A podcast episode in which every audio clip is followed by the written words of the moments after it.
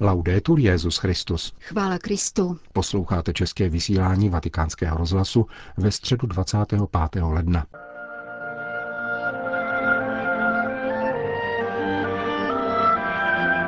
Vatikánskou aulu Pavla VI. dopoledne zaplnilo 7 tisíc lidí, aby si vyslechli katechezi Petrova nástupce. Papež František ji také dnes věnoval křesťanské naději a vzdal hold ženské statečnosti. Cari fratelli e sorelle, buongiorno. Dobrý den, drazí bratři a sestry.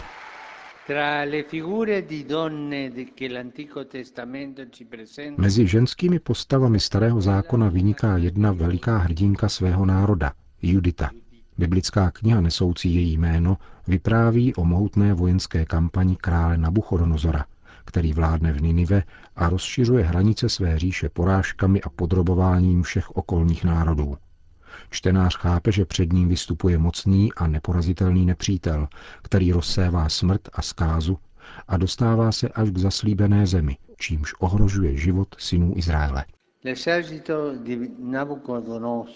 Nabuchodonozorovo vojsko pod vedením velitele Holoferna zahájí obléhání judského města Betulie, které odřízne od zásobování vodou a tak oslabuje odpor jeho obyvatel. Situace nabývá na dramatičnosti, až se nakonec obyvatelé schromažďují kolem předáků města a žádají je, aby se vzdali nepřátelům. Prosí o to zoufalými slovy. Teď už nám nepomůže nikdo. Bůh nás vydal do jejich rukou, abychom před nimi padli žízní a na dobro zahynuli.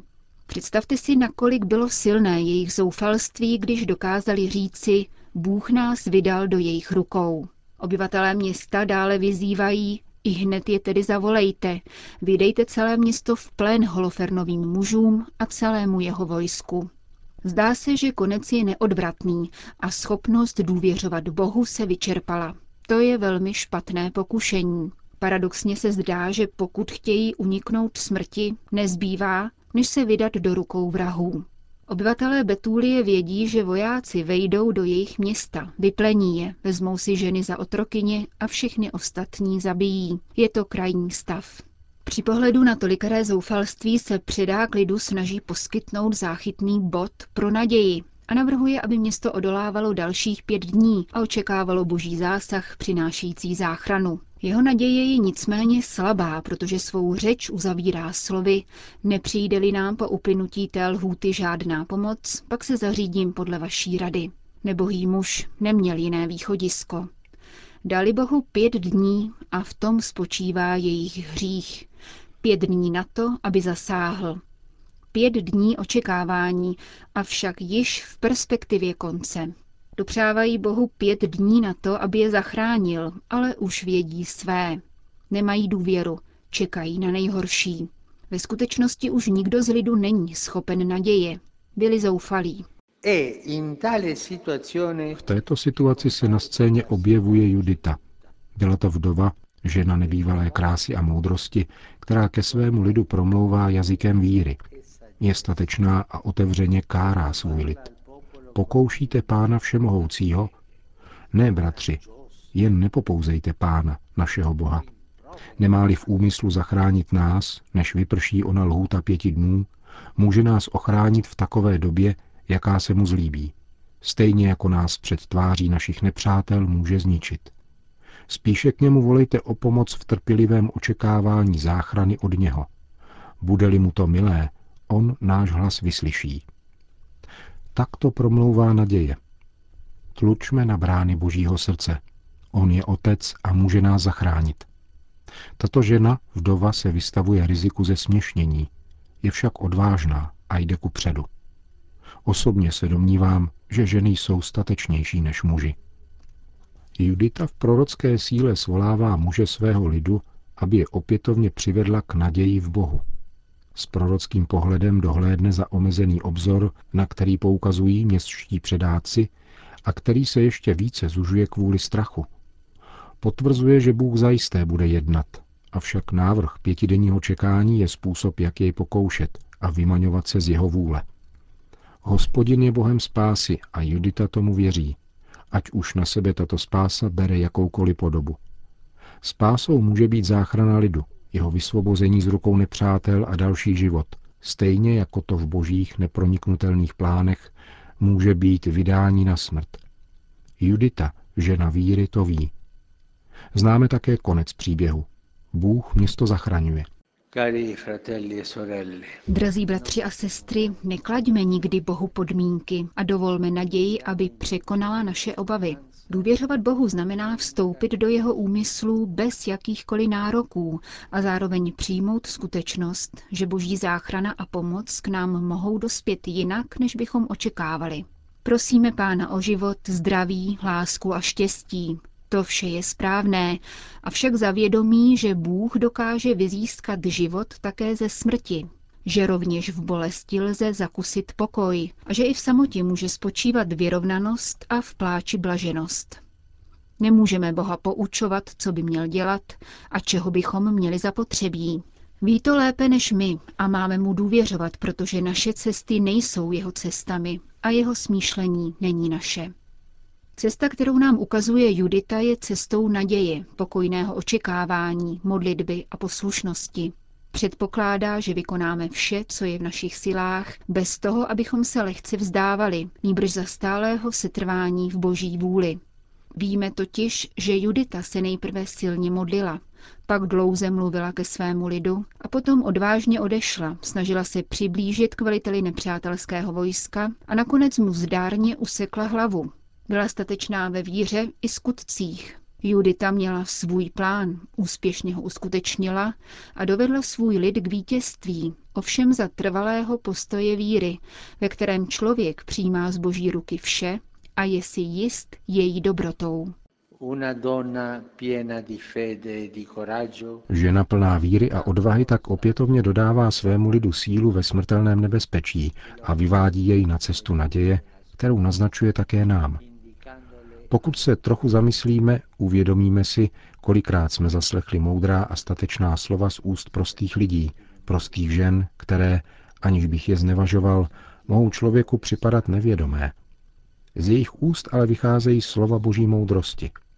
Myslím na slova některých stařenek, babiček, které kolikrát dovedou říci správné slovo, slovo naděje, protože mají životní zkušenost, mnoho vytrpěli, svěřili se Bohu a dostali od pána dar, aby nám pomáhali naděje plnou radou. Pokud se vydáme cestami naděje, bude pro nás radostí a velikonočním světlem, jestliže se pánu svěříme slovy. Otče, chceš-li, odej mi ode mě tento kalich, avšak ne má vůle, ať se stane, ale tvá. Toto je modlitba tryskající z moudrosti, důvěry a naděje. Grazie. Zakončil papež František dnešní katechezi. V závěru generální audience po společné modlitbě páně Petrův nástupce všem požehnal. Domino Hoviscum. Et cum spiritu tuo. Sit nomen Domini benedictum. Et locum in seculum. Aiutorium nostrum in nomine Domini. Qui fecit celum et terra. Benedictat vos omnipotens Deus, Pater et Filius et Spiritus Sanctus. Amen.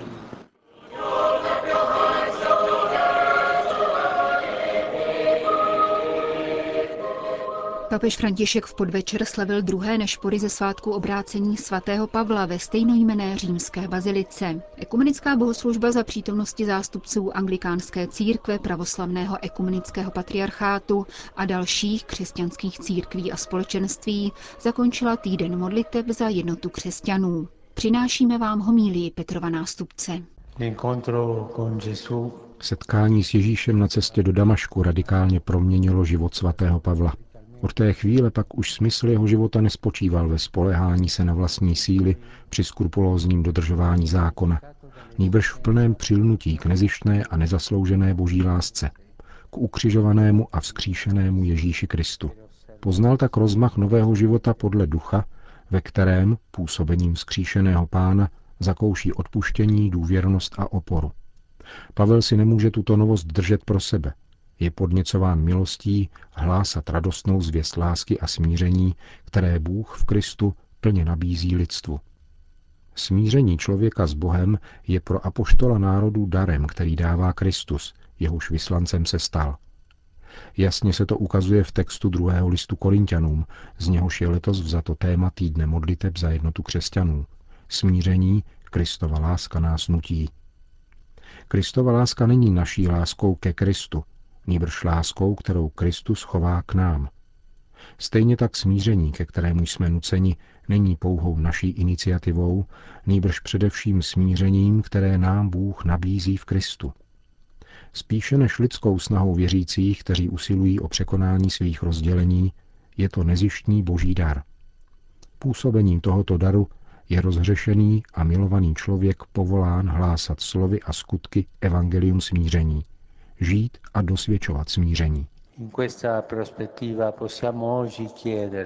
Z tohoto hlediska si dnes můžeme položit otázku, jak hlásat toto evangelium smíření po tolika staletích rozdělení. Pavel nám pomáhá nalézt cestu. Zdůrazňuje, že smíření v Kristu nemůže nastat bez oběti. Ježíš dal svůj život, zemřel za všechny. Podobně jsou povoláni vyslanci smíření, aby v jeho jménu dali svůj život a nežili už sobě, ale pro toho, který za ně umřel a vstal z mrtvých.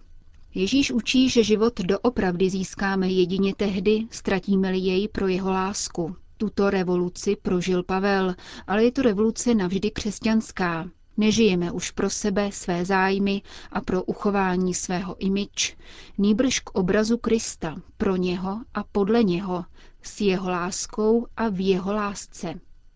Pro církev, pro každé křesťanské vyznání je to pozvání, abychom si nezakládali na svých programech, kalkulacích a výhodách, nesvěřovali se dobovým oportunitám a módám, níbrž hledali cestu s pohledem stále upřeným k pánovu kříži, tam spočívá náš životní program.